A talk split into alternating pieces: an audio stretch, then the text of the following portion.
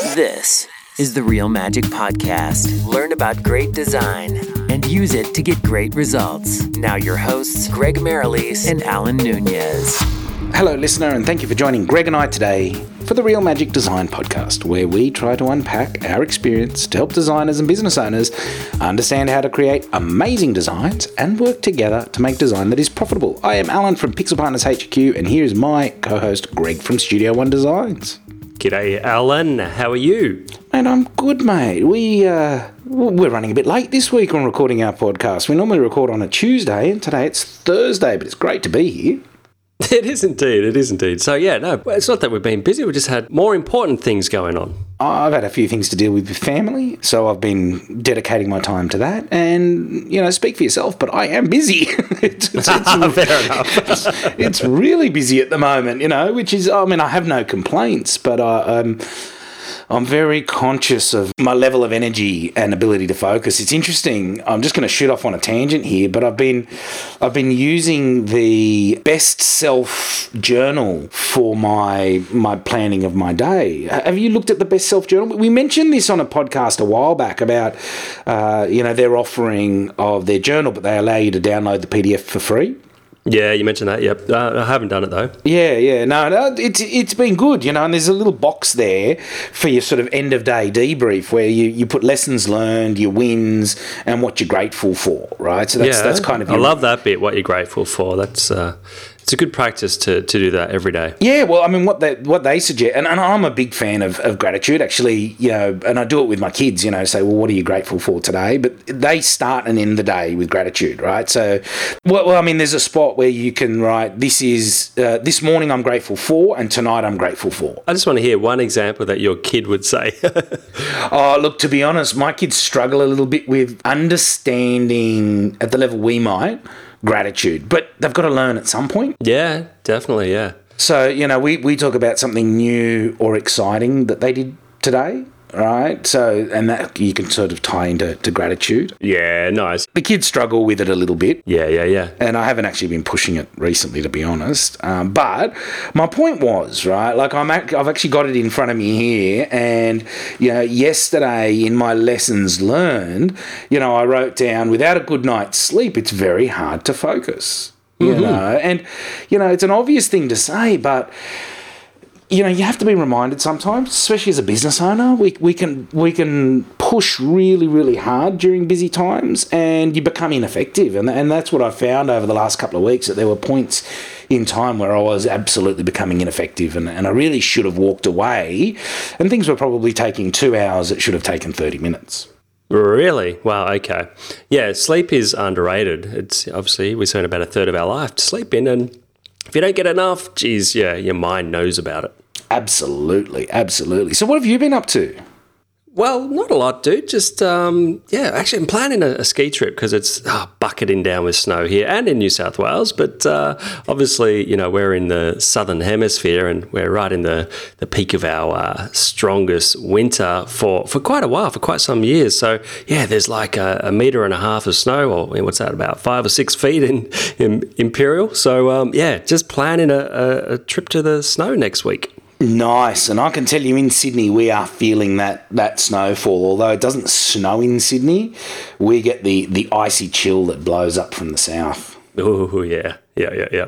Well, we live it every day. yeah, better for you, better you than me, mate. Uh, I, I like Sydney. You know, we have a nice range of temperature, but uh, for us, a cold day is still really, really quite nice. So yeah, yeah, cool. What are we talking about today? Mate, we've got an interesting topic today. This is this is one that, that you brought out and, and you and I kind of expanded on it, which is, you know, whether or not well, sorry, how can I put this?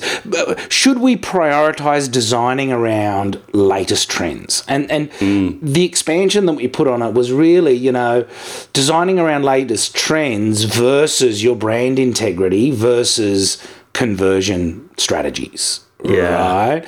Because latest trends can be great and they can engage a certain percentage of consumers, but does it convert, you know? And is it maintaining your brand integrity?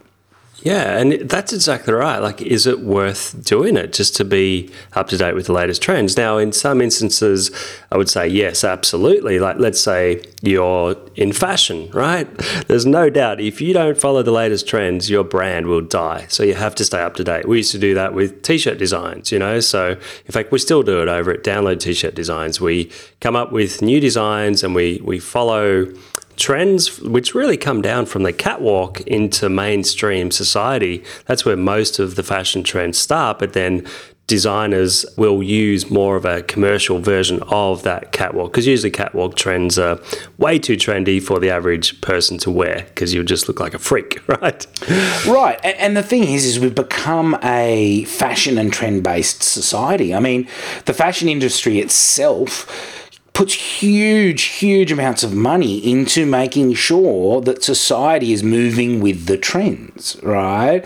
So where you used to might you, you might have had a bi-seasonal trend, now it's just it's a constant evolution. You know, you, you, you your trends in your fashions within a few months have changed. So yeah, absolutely. I would say also that part of the reason for design trends to change, to keep evolving, is because you know we get sick of looking at the same thing and as consumers and designers as well we always want to be looking at something new essentially yeah, and, and, and, my point was going to be that we need to be careful as business owners and as designers that we're not being consumed in this societal need to keep up with trends, right? So, yeah. you're right. As a business owner, we might look at a design and think, oh, well, we need to keep it uh, up to standard for the latest trends. But the question is, does our consumer get bored of that, right? I mean, if you yeah. have a highly converting design, now it doesn't matter whether it's a brochure, it doesn't matter whether it is, you know, a retail fit out, or it doesn't matter whether it's a website or packaging. If it works, you've got to ask yourself the really hard question of, well, am I bored of it because I've seen it for the last two or three years? Mm. Or are my consumers only coming in contact with it once in their buying cycle or twice in their buying cycle over a shorter period of time. So it's just, I think it is something to, to tread really, really carefully with. And, and I see this often where, you know, we get requests to redo designs and it forces us to move away from something potentially that is highly converting, Working. yeah, highly converting yeah. design. Exactly. And just to give you another example, let's say TV ads, right? So if you think back when, I don't know, in the last, I don't know, not so much in the most recent years, but let's say 10 years ago, back to maybe 30 years ago, right? You remember ads because they were on TV or radio or whatever for a much longer period of time. And these days, they're not as memorable because they don't they don't get into your mind as much. They haven't been you haven't been exposed to it for a long period of time. So I think you know design uh, sorry advertising agencies are turning over ads way too quickly to get the result that it could potentially get just to get them more business. Yeah, absolutely. You know, so what they're doing is they're tapping into the social need to keep up with trends. Yeah. Exactly. Right. And and they're doing it for revenue, not necessarily because it's the best result for the customers. I'm, and I'm not saying that to be critical, right? Like, I'm, there are plenty of instances where keeping up with the trends are, are, definitely really, really important. So, you know, we do a lot of work in the Amazon space, okay? Yep. And not so much trends, but maybe standards have changed in a lot of these marketplaces, um, and it's care of the fa- things like the fashion industry, where consumers' expectations of product images and graphics and, and information and the way it's presented has come up. So you could call that a trend. You know, it's it's become the trend to to have much much higher quality uh, information, have graphical graphics with call outs and things like that in the online mm-hmm. space, mm-hmm. um, where in the past it was just sort of a product photo and a block of text, like your product description. Yep. So, you know, there is a big trend now where you know, customers are scrambling to get enhanced brand content both on Seller Central and Vendor Central. They're improving the stack of images that go in the in the product description section above the fold. And Amazon is pushing this along. So they've like literally in the last week they and and this, this might be dated by the time this podcast comes out in a week or two but they've just released amazon storefronts and, and a different format of that. So store pages. So now you can have your own sub e- sub ecosystem within wow Amazon, which traditionally wasn't there. So, Yeah, that's cool. you know, keeping up with those trends, I think, is is critical. Yeah, 100%. We're talking about websites at the moment. So, really, you know, for me, like we obviously design websites and we see a lot of new trends that. Uh, that come and go, and I'm going to talk about like parallax, for instance. So parallax is a, an effect where, you know, as soon as you scroll, for instance, things move at a different rate or things will fly in from the side and just things are triggered by the scrolling action. Now, I think they're wonderful. I think they look fantastic. However, it can be a conversion killer for a couple of reasons. One, it's quite distracting. So if you are going to use parallax effects, use them to a minimum, right? Just have a tiny bit of movement, but nothing that's going to uh, detract from the main call to action because it is a proven conversion killer if you if you have too many parallax effects. The other issue is the speed. Like parallax effects are quite heavy, as in you know the file size, and they will slow down your your your page speed, which again can affect conversions and your rankings in Google. Yes, that's a great example of you know having to make a decision as to whether the the latest trend is more important to you than conversions. I mean, I was having a, a conversation with a client yesterday, and we were talking about the dollar value difference that a one and a half percent increase in conversions would make to their business, right? Mm-hmm. And it was huge. I mean, we're, Yeah. we're talking big, big dollars here, and little things like how fast a website loads, you know, how well your your product is displayed can definitely have that one and a half percent difference, right? So if a one and a half hmm. percent increase is huge for them, what would a one or two percent decrease do to their business? It would be it would be terrible. So you know, we've got to be really careful with that. You know, another good example I have is I, I have a client who, over 10 years, we've been doing their product photography and their annual catalogue, right? And the trends in that industry have changed as far as how a lot of businesses are portraying their products. So they're using a lot more in situ photography, so in use photography, than product images, right? Mm-hmm. And this is thanks to the web and, you know, increased technology, the ease of being able to make Photoshop composites. And we've been having this ongoing dialogue about should we be changing for this? And Right. the problem is, is that when you actually look deeper into the market, a lot of these products are sold from catalog, right? So the the customer who's buying this product in the retail environment, they don't have every single one of these products in the retail store for a customer to view. So there's no physical interaction with the product. So our philosophy of large white background, uh, very, very, very sharp, high quality images in their catalog has been a huge conversion factor. Now, what we did is we experimented last year and we inserted a number of in situ shots had no impact on conversion, right? So there was no increase in conversion because we added the in situ shots to those sections. There you go. It looks pretty. Yeah. It's on trend with what everybody else is doing. Yeah. But it screamed to us that we should not replace our product shots. So we've only got so much space on a page, right? So to put an in Yeah. situ shot, it would have to take up half the page. At the moment, most of our product images are a minimum of a quarter of a page, sometimes half a page. They're really oversized. They're quite large, a lot larger than anybody else does in the industry, right? Yeah. But it creates sales because people can clearly see what they're buying. Does that make sense? Yeah, hundred percent, man. That's a really good example. Yeah. Uh, another example might be, um, let's say, a button on a website. We know the trend these days is to have a flat rectangle, essentially, right? Or even a ghost button, which is like a, a button that has no fill and just has a key line. When you hover, it then turns to a solid button. But if you think back, let's say three years even or four years, buttons used to be beveled and they had drop shadows and you know they had a glass effect and things like that. And you know what? It actually looked more like a real button. So and that's why they did it. But over time, the trend's gone to this flat button, and it's been proven that they don't convert as good. So as well as you know the old style button. And so really, you just want to be careful that you if you are going to have a button, at least round the corners, okay? So you can still be on trend, but make it look like you know, at least have a tiny bit of a button characteristic to it, and you can even put a slight drop shadow under it as well, or even a you know a very flat, darker color of the button underneath the button, just to make it look like it's a 3D kind of object. I find some of these overly subtle buttons, and this is brand integrity versus latest trends versus conversions. I think the brand integrity, you know, I've seen where brands go, oh no, you know, we can't have a button in that color because yeah. it's not on brand. And, uh-huh, and, yes. and, and I, online, you know, on websites, I find it infuriating when I have to hunt for where to click next. You know, yeah. uh, I, am with you. You know, I don't care if the button color is off brand if it's clearly where I need where, where the next action needs to be taken. Yeah. So that yeah, the key to a button color is really for it to be contrast to pretty much everything else on the page.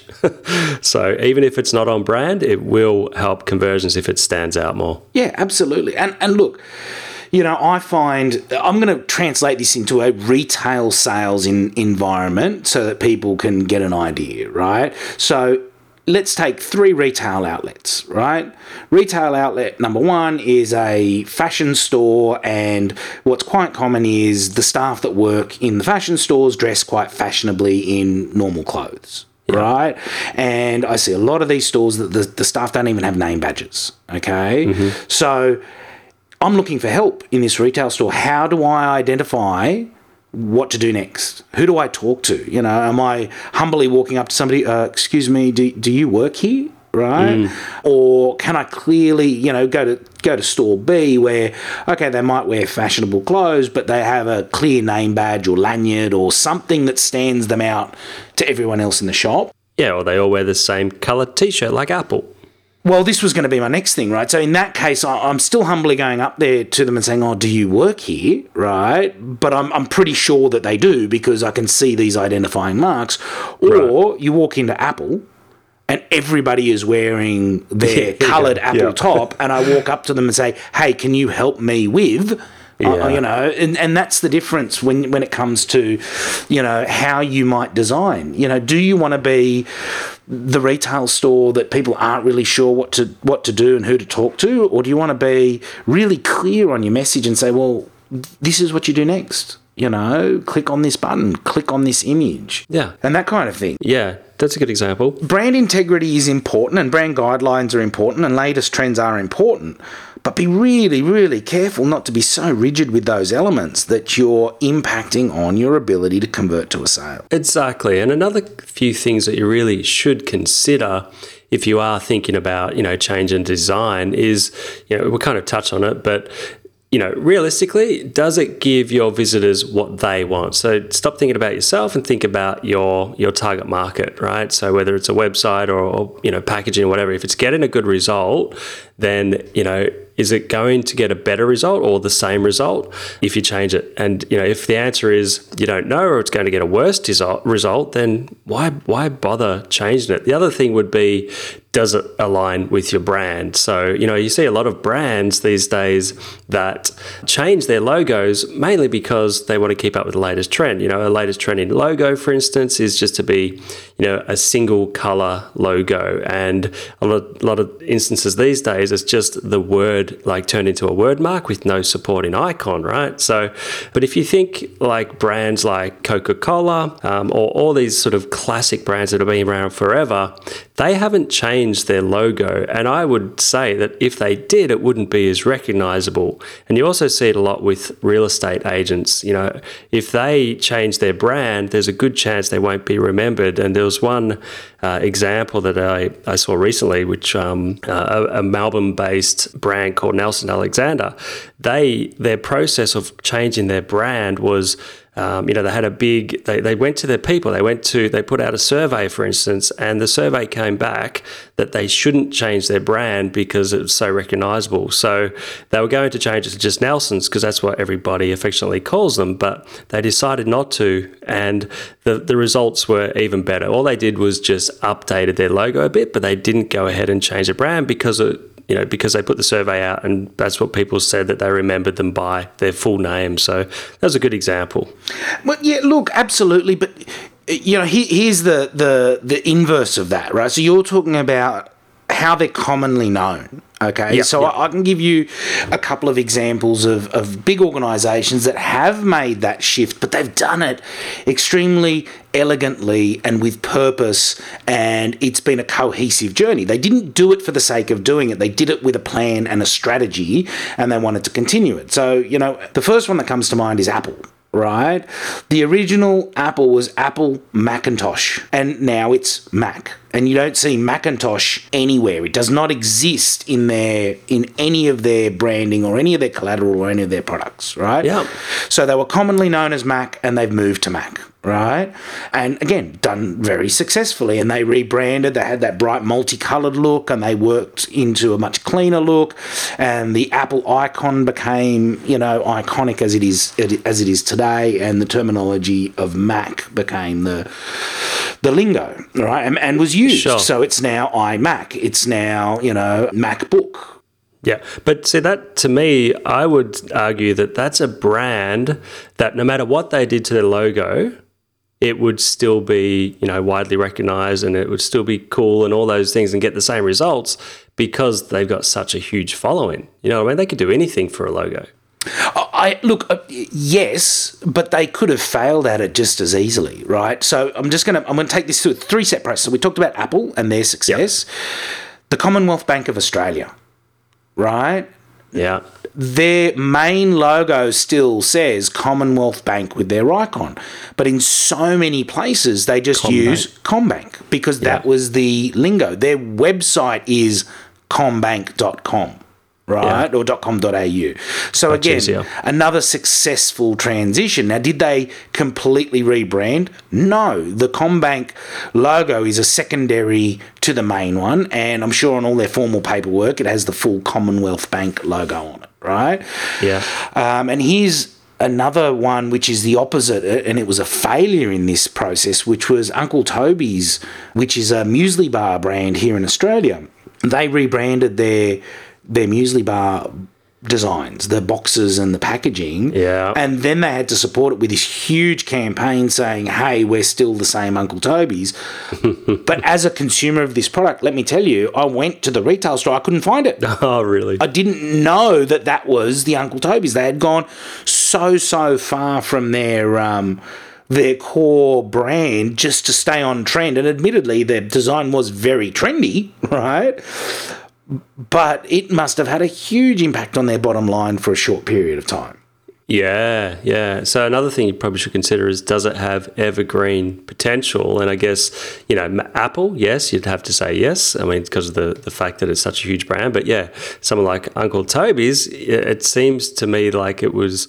Uh, They didn't consider those things like does it have evergreen potential? Um, is it outcome orientated? Is it aligned with your brand? Uh, does it give visitors what they want? You know, they they haven't followed some basic rules that you would ask yourself before you change the brand.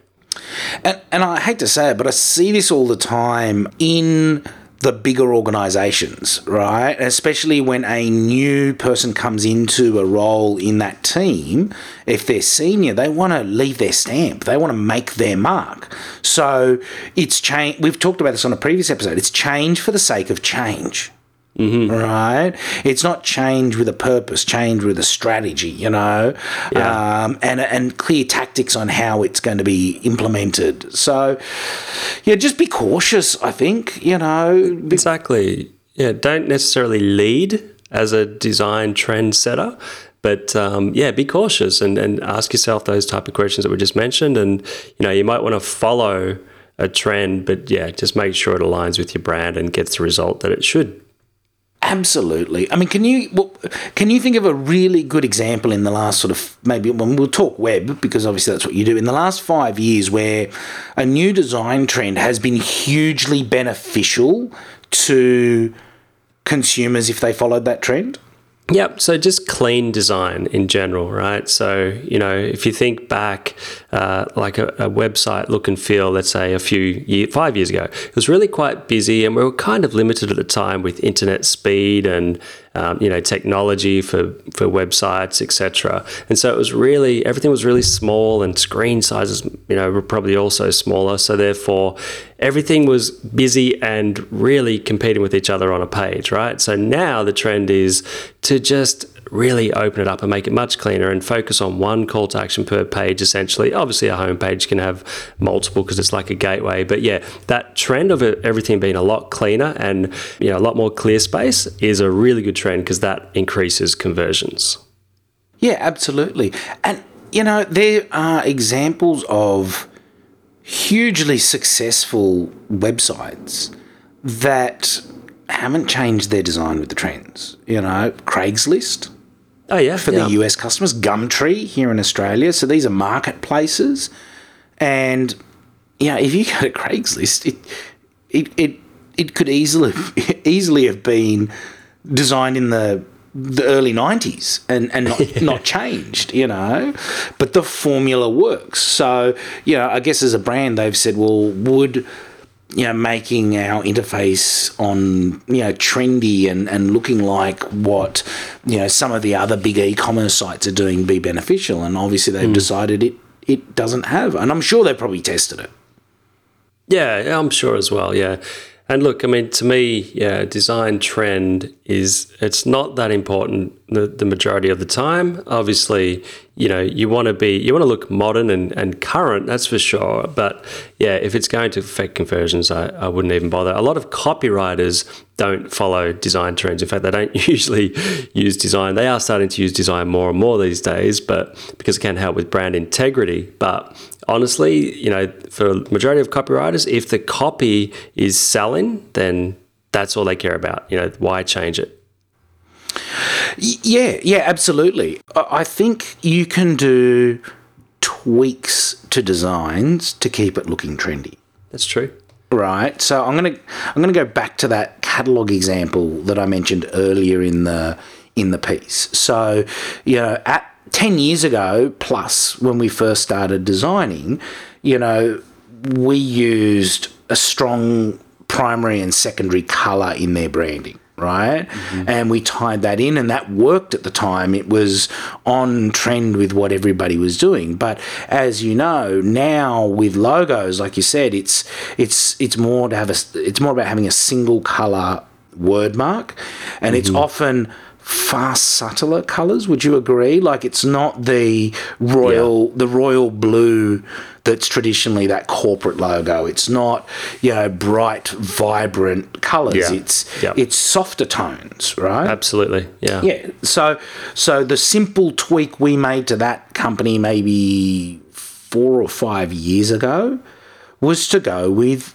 grey tones so their their primary color is 40% grey Mm-hmm. right and silver so so that was our secondary was a was an actual metallic silver ink or a silver emboss on their packaging okay Sounds classy.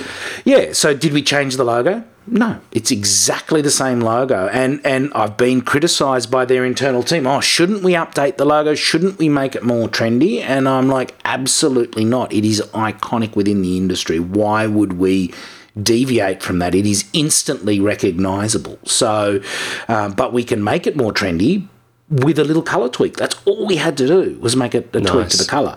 And then that could be yeah. applied across everything. It could be applied across their packaging, which we did. It took us about two years to deploy it across all their packaging. Um, we were able to de- deploy it on their online presence and all their other collaterals. So, I love that, man. That's yeah, really cool. Yeah, it might just be a little tweak like that to get you a nice, fresh look.